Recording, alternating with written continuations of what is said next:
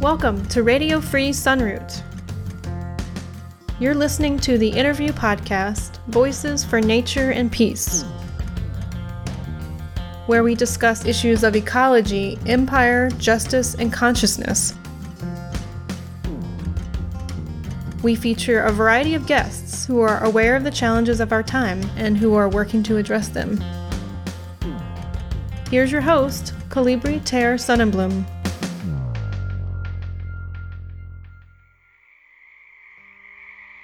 Episode 1 Peace Mom with guest Cindy Sheehan.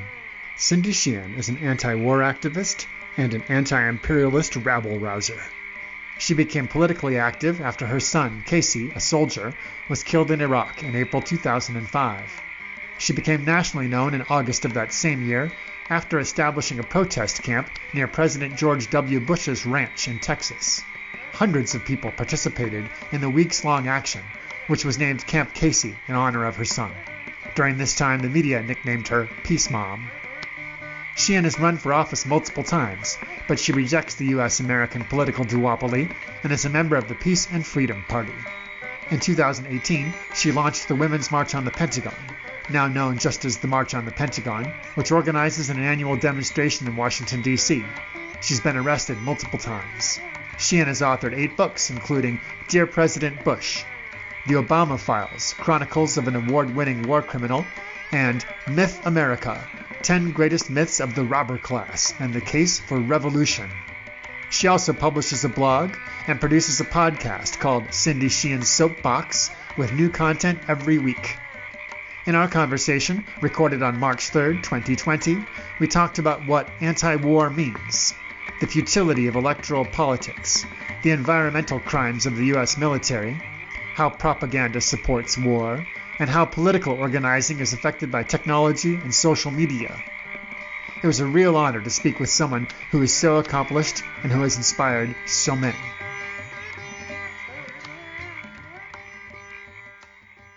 Thank you so much for coming on my show, Cindy. I really appreciate it. Oh, no worries. Thanks for asking me. I wanted to start off with kind of a basic question, which is how is it that we define what anti war means. And part mm-hmm. of the mm-hmm. reason I want to ask about defining this term is because I feel like the term has changed meaning or perhaps more accurately lost meaning in right. the last 20 years. I think that's a really good question. It's, I think, a really good place to start. When I first started after my son was killed, like almost 16 years ago now, I felt like I was anti war. I felt like really my formative years were during the Vietnam War and all the protests against that. And of course, the images and just the, the brutality of being assaulted with that all the time. I was not old enough to actually go out and protest, but you know, I was old enough and smart enough to know what was going on around me. So I became very suspicious of the US government the older I got, and I studied history too. So I just became suspicious of the US government and its motives. When Casey was killed, we were opposed to him going in the military. We were opposed to the Iraq War. We were even opposed to the Afghanistan War, which is something that you know, a lot of people were very pro going into Afghanistan. There wasn't much opposition to that because 9 11. So I was not like somebody who was like, oh, I'm going to be only against Republican wars and only be against Democrat wars or whatever. I was basically on principle just against war.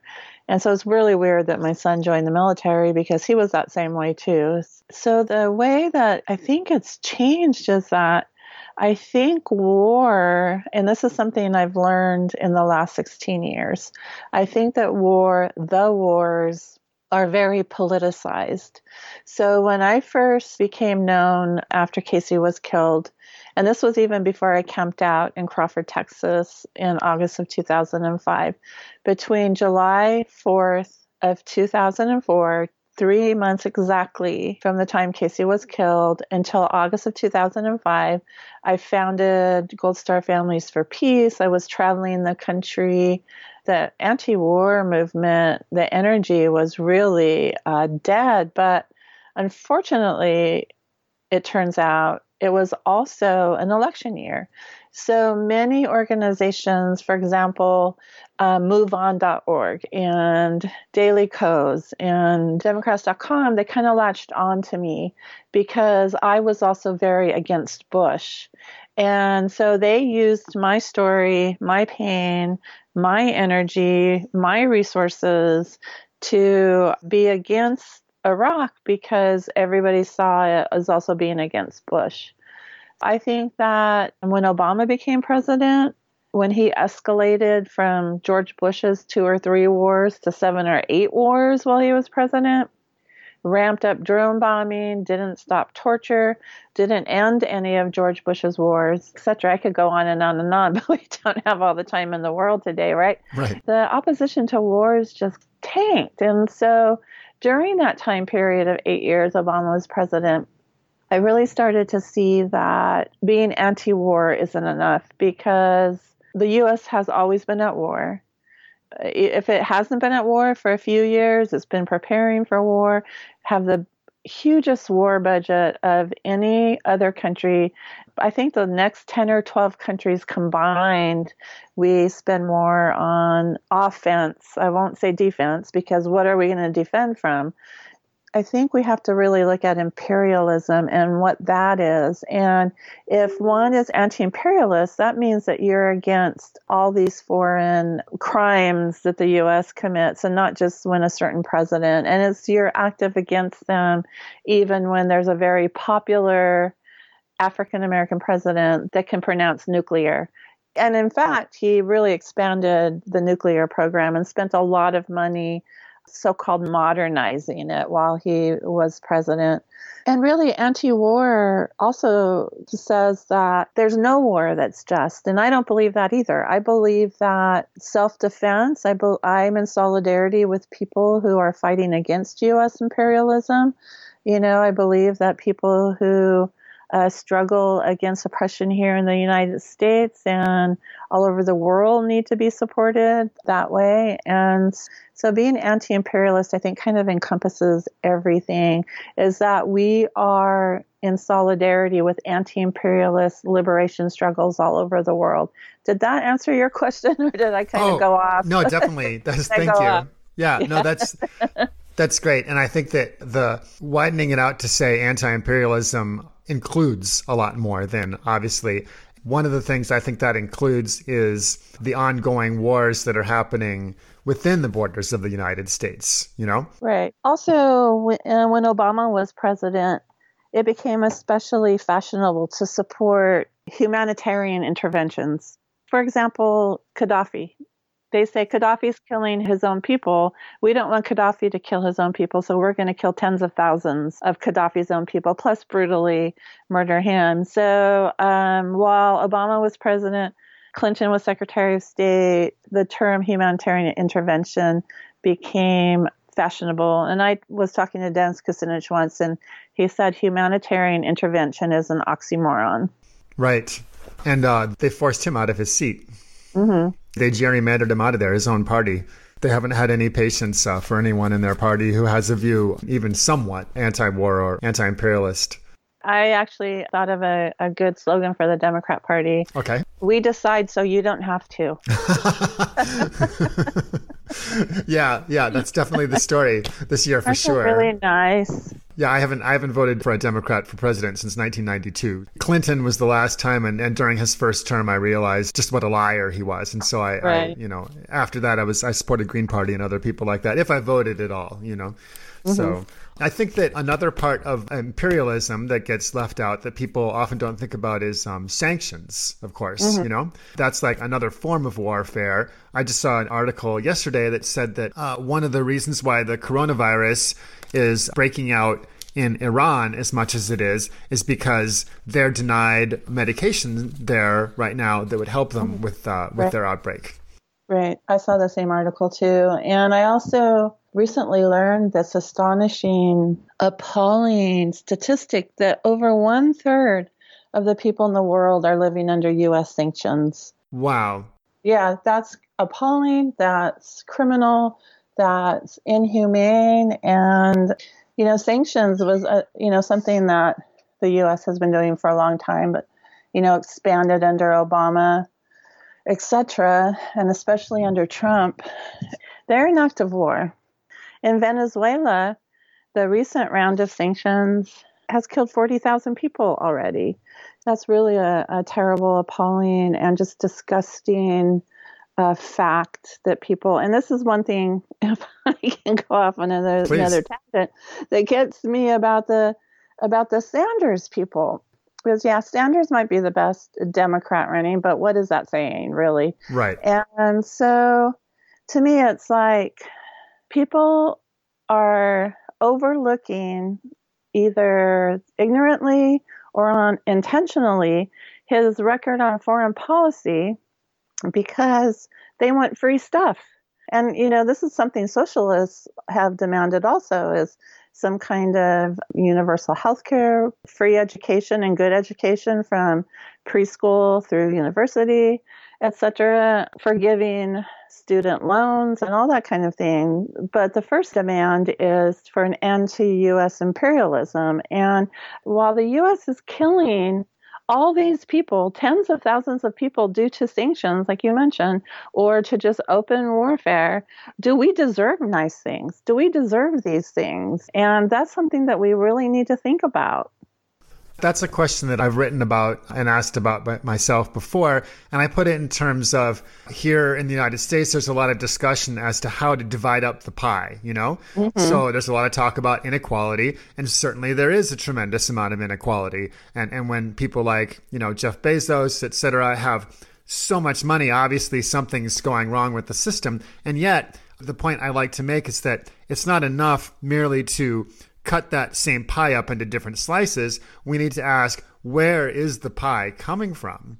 Right. And once we look at where the pie is coming from, well, you know, the US military is being used to control resources around the entire world.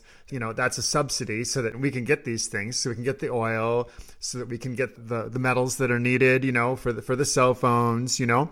And then and of the, course and the electric cars. Yeah, oh and the like yeah, the lithium for the batteries cuz obviously yeah. that was part of the um, coup in Bolivia was the lithium that was found down there. So, how is it that we're getting this pie together, you know? Well, it's all being done through injustice, through uh, coercion, through force, through murder, through sanctions, through all of this. So we need to reduce the size of that pie, then divvy it up, you know? Right, right. And, and, while we're talking about that, we should talk about the fact that, like, well, the pie is the size that it is in large part because we committed genocide against some people and took their land and then enslaved a whole nother set of people and used them to create wealth.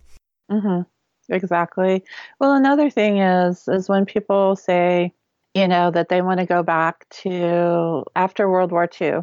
So let's say between World War II and when Reagan was president, when there was actually a middle class in the United States, they don't look at why we had a middle class. That coincidentally between World War II and and today is like the rise of the CIA, the deep state, assassinations, and these leaders were assassinated because they dared to think that they could keep the pie for their own country. Right right? Right. and so they were either assassinated or removed from power. And so our middle class prosperity was off the backs of the rest of the people of the world. And now all these chickens are coming home to roost. And voting for a Democrat or a Republican is not addressing these chickens. It's just letting them spread and spread and spread and spread. So, you know, a true socialist would be pro liberation struggles. And like you said, looking at where is all this wealth coming from? And is it just, is it clean? You know, you look at all these great fortunes and, you know, especially the ones that are generational and they're dirty as crap. Yeah you know? And so that's a, also a really good argument for being against inheritance or right. taxing inheritance like crazy. Yeah we certainly don't look at these basic structures of how property works and how wealth works um, at all closely in this country in a general way either. Because the united states people in the united states they don't resent it they worship it. So that's what I learned when like Chelsea Clinton was getting married. And I pointed out that her uh, wedding cake alone could pay for two years' rent for me. Wow. It was like a $1,500 plate reception, and they were spending millions. And when I was pointing this out, people were treating me like I was jealous or something, you know? And they're like, oh, you should just let them have their special day without being so jealous and blah, blah, blah. Well, I, I mean, if you could like cure hunger in a small third world country with the amount of wedding costs, where's the justice? I love the John Steinbeck quote that I've quoted so many times. He said that why socialism hasn't taken root in America, in the United States, is because Americans don't look at themselves as poor, but as temporarily embarrassed millionaires. So I love that quotation. oh God, I love that quote so much. And it's so true, is because, you know, we're told, we're conditioned from day one that, you know, if we're poor, it's our fault. Yep. It's not the fault of the system. It's our fault because we must be lazy or stupid. Yeah. And we're not working hard enough. And we're taught we're taught the American dream of anybody can be a Rockefeller. Right. And and another part of that the focus on the individual and saying that we can be whatever we want to be and if we fail it's our fault. Another way that they play that is in terms of the environment where they put the onus on consumers right. uh, for for changing things, and and and you know make sure you bring a bag to the store or change your light bulbs or whatever, without looking at the the actions of of the large corporations or of the system itself, which is what's pushing it. I mean. Because I, I know you, you, you see that there's a connection between war and militarism and the um and the environment, you know. Uh huh.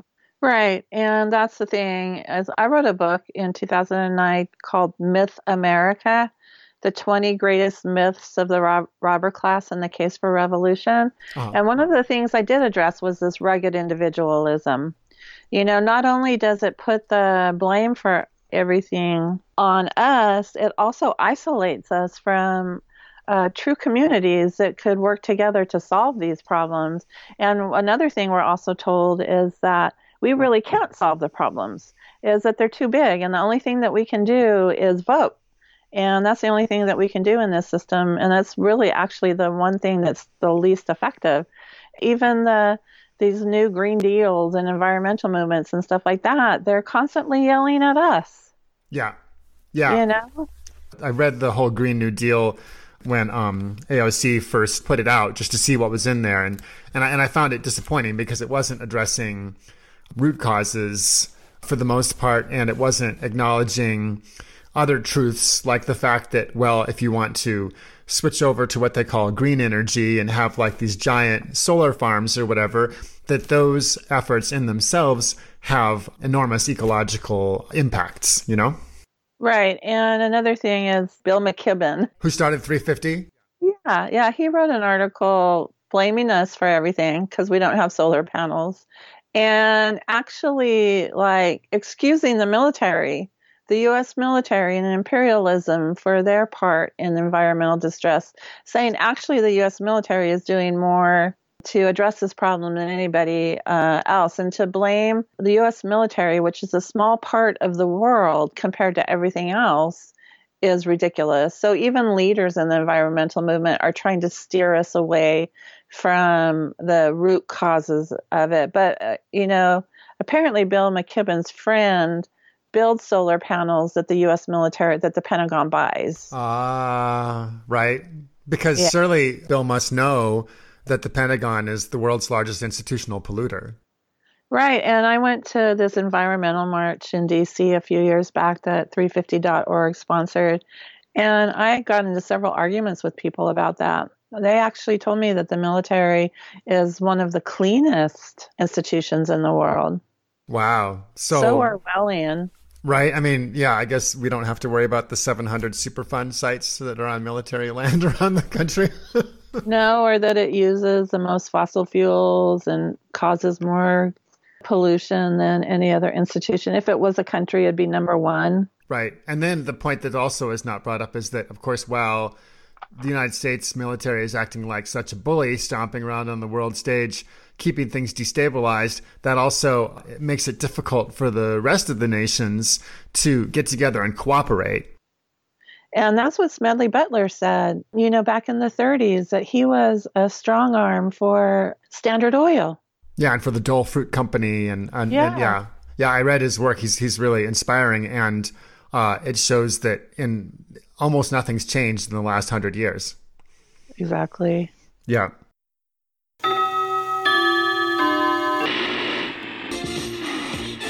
In a state of shock after the war. We interrupt our program for a brief message.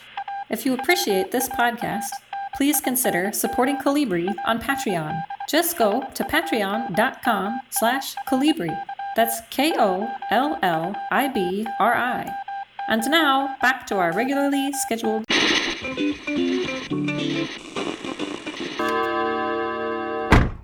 One thing I think that has gotten considerably worse over the last hundred years is the propaganda arm of the, the U.S. system. You know, uh, right. I think that it's gotten increasingly sophisticated. You you probably know of Edward Bernays in the right. early yeah right in the early 20th century. He sort of started the modern uh, public relations movement, and now we're living in this uh, internet age. You know, where there's on one hand, it's easier for individual voices to put themselves out there in that like an actual printing press is a very expensive thing, you know?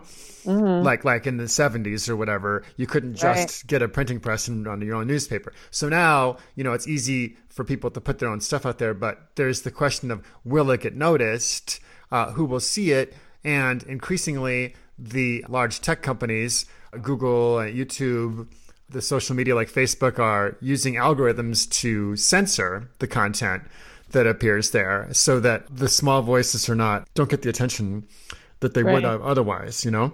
Right. The publication in these times just had a story out a couple days ago that said uh, there have been 21 debate questions about paying for social programs and zero about paying for war. Right. I noticed that also. I did see that. You know and the thing is is that world war one bernays and his team it was like the first war that got actually marketed to the American people. And now they're using that playbook over and over and over again. And so propaganda is really, you know, it's hard to wade through who's credible, who's not credible. It's hard to know who's paying for the stories. You know, you really have to research that. I guess like Mike Bloomberg is paying people to post positive things about him on social media. How's that different from you know what they accuse the Russians of? Really, right. it's just mm-hmm. it's just paying people to get your your point of view. So it's like democracy, information, uh, whatever, healthcare, housing, everything is education is sold to the highest bidder in this country. Prisons, whatever. It's all about profit. It's not about actual truth. It's never about truth. It's never about peace. And then when people break it down to the most important elements, those are the two most important elements that kind of get hidden under this pile of propaganda. Right, are peace and and well, and the nature of power, basically, the source of power. Right. Right. Exactly. Right. So I'm about 10 years younger than you. I was born in the um 69. And one thing I've noticed that I think that people who are younger haven't noticed is how much the world has changed and the world of media has changed because of first of the internet and then secondly because of the smartphones, the, the mobile technology. I think we have more power in our pocket, more computing power in our pocket than all the computers put together decades ago had. It's just it's just incredible and I look at how much that has changed I was five when we even got a phone in my house. Mm-hmm. Okay. And so that was 1962. And I remember it clearly. I was so excited to get a phone. You mm-hmm. know, we mm-hmm. were finally getting a phone. My mom used to have to go across the street to a payphone to call my grandma or whatever. And so we had a party line. I've heard of and, those. Mm-hmm. Yeah, and the phone was attached to the wall. Yep. and it had a dial you Mhm. know and you if you called people you'd get a busy signal if they were on the phone to go from there to to where we are today between 50 and 60 years is mind boggling how far we've gone it's just you think how much further is it going to go for my grandchildren Right. you know, like when my grandchildren are as old as me, what is the world of propaganda and uh, technology going to look like at, at that stage? Just, just, and I, I think, I think that's been like the biggest explosion of technology. I mean, before I was born, and there was like TV was invented, radio was invented, you know, the Mhm. phonograph was invented, and stuff like that.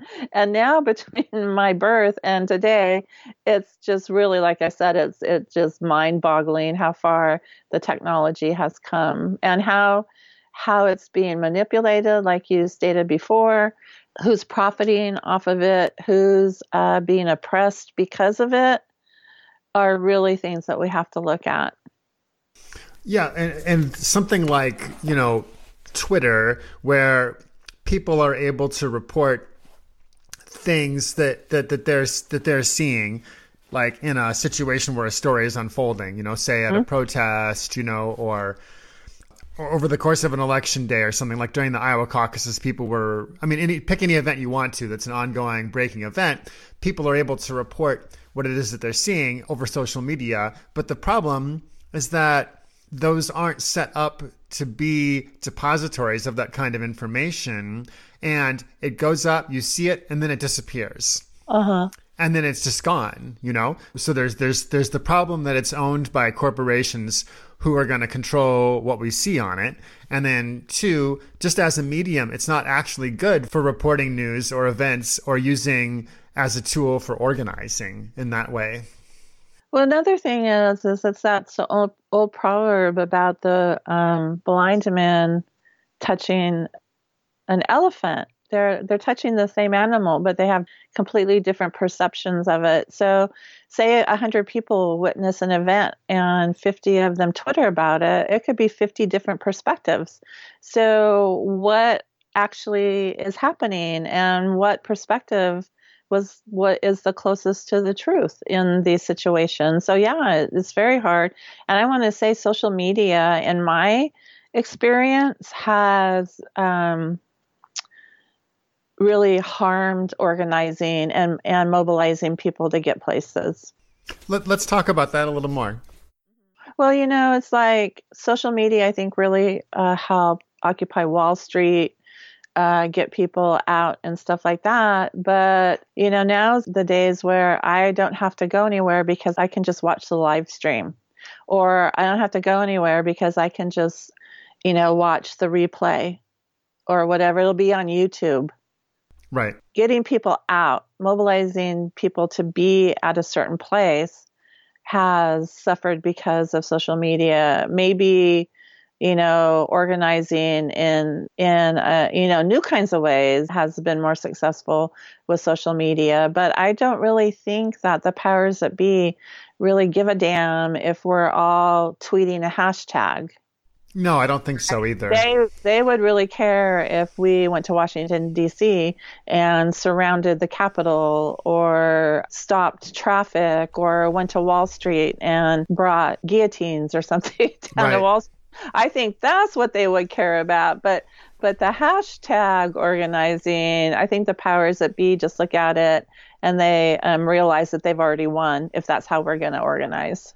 Yeah, definitely. I, I think unfortunately people are now uh, forgetting the other ways of doing things uh, for not using them anymore. Like you mentioned a couple years back when um, there was an upcoming march on the Pentagon coming, that you mentioned that well back in the '60s when they had marches, you know they were able to bring a million people to DC through you know flyers basically you know and through announcements at church and like bulletin boards And phone trees. and phone trees yes of course i Phone forgot trees were really successful um, during that times. And how was that possible without without Twitter or Facebook? That they got uh, hundreds of thousands of people out. The first march on the Pentagon had six hundred thousand people. wow And so we had about 1500 and Right. we were we deemed ourselves very lucky to have that many people and potentially we reached out to millions of people really during our organizing over the course of that year trying to get people to Washington DC. Right. Now, the March on the Pentagon was originally called the Women's March, March on the Pentagon, right? Mm-hmm. And I believe that, correct me if I'm wrong, that part of the original inspiration was the Women's March that happened right after at Trump's inauguration, where mm-hmm. the organizers didn't want to let anti war voices be part of it. Exactly. The first Women's March occurred in 2017, the day after Trump's inauguration. And so there literally were millions of pe- women around the world that, and people, you know, it wasn't just women, it was also men that, that marched against that. Of course, it was all anti Trump. And so the next year, and my sister passed away that day. So I really wasn't paying that much attention to it. So the next year, I started reaching out to the organizers of the Women's March saying, you know, why don't you address war as a concern of women? And I actually was told by one of them, Cindy, we appreciate that's your issue, but it will never be our issue as long as women aren't free. And so my response was, You mean white American women are free from Trump? That's all you care about, right? you Right. don't care about you don't care about the millions of women around the world that are being oppressed by war and sanctions and other imperialist crimes. And so they just like admitted that. They just outright admitted that. So I said, well, you know, why can't we just organize a women's march on the Pentagon? Because it was the 50th anniversary of the original march on the Pentagon. Oh, right. So we thought that that would be a good target for organizing if we wanted to organize against imperialism. And we took the women's part out basically because we were being confused with the women's march right. and in a negative way. Yeah, right. And, and so we're like, well, we'll just take the women's part out of it, even though we're still very forthrightly uh, a women led organization against imperialism. Right. I mean, the the fact that that war affects women disproportionately. I mean, that's just very real. I yeah, it's just a real it's just a very real fact. So these people aren't really against the systemic issues that we've been talking about today. They're just against Trump. Yeah, and that's uh, very short-sighted, and of course also ignored the the previous eight years of ridiculous warmongering that happened under Obama. Well, look who they supported. They supported Hillary Clinton. She was really frightening to me. Uh, she she still is very frightening. Yeah. She's a very frightening um, war criminal, warmonger, unabashed apologist for patriarchy and imperialism. That's who they supported, and I wouldn't be surprised if they weren't supporting Biden right now just because he's not Trump. Right. Yeah. No, some of them are. Yeah, some of them are. I remember in 2016, the New York Times, of all places, was said that Hillary, of all the candidates, Democrat and Republican, was the biggest uh, war hawk. You know. Mm-hmm. Uh, no offense to our Raptor friends. Who, I know. huh? well, that, that they that's a just personal. hunt to survive. They hunt to survive. Yeah, it's a personal pet peeve because because they're well, and they're not cruel. You know. Right. they're they're not malicious and and, Mm-hmm. and generals and, and and defense contractors are those are cruel and, and malicious people I, I I feel as though uh you know when we use those kind of metaphors animal metaphors for human beings that one thing we're doing is ducking our own responsibility Exactly. I try to stay away from anthropomorphizing our our hor- horrible human tendencies Yeah. onto these poor animals. When someone calls somebody a war pig, I'm like, "What do you have against pigs? yeah exactly I mean I I've met pigs yeah They don't. They don't. Yeah, like commit war against each other, no matter what George Right. Orwell wrote in Animal Farm. yeah You know, so a lot of people say that you know, there was a statistic going around to harm Bernie Sanders, and I'm not a Bernie Sanders fan, but um, obviously he's being targeted by the establishment of the Democrat Party. And so they're saying that, oh, 12% of his voters, primary voters, that went and voted for Trump. I'm like, well, so what are you saying? 88% of them voted for Clinton? How's that any better? Right, right. Very few of them, I think like about 3% of them actually didn't vote or voted third party. Right. Well, because when it comes down to it, the, the propaganda of both of the parties works on a lot of people. You know, it, it works on the people who choose to vote anyway. You know, right? And and and you know forces them to to take up the red or the blue banner. And you know, at this point, there's at least half of people who are eligible to vote who don't vote. And of course, that's the big story. That's really who. That's really that's the most significant vote in a way. Are the people who are voting for none of the above each time around. Right. I always say, what's a mandate when you only get a little more than, and it's not even really half, it's usually like 48% to 46%. Right. so you get less than half of half of the eligible voters. So how does that create a mandate? I'm not sure. Right. So. Well, and then on top of that, we have a, a voting system that's that's that's full of irregularities and that can't really be trusted. We have the voting machines that, that are electronic voting machines that don't have a paper trail. And we have lots of stories of votes being switched or votes just not being counted.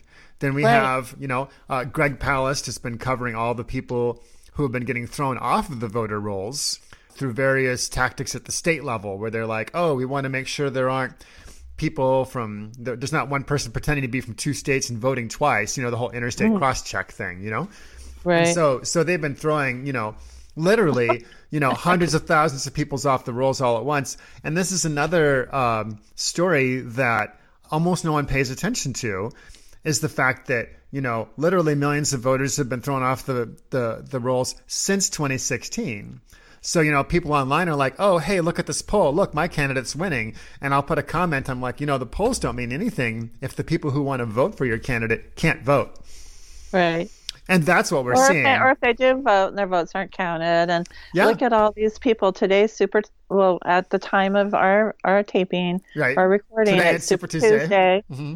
and um, Klobuchar and Buttigieg dropped out. Right. And so, what happens to all those people who pre-voted for them? What happens to right. all their votes?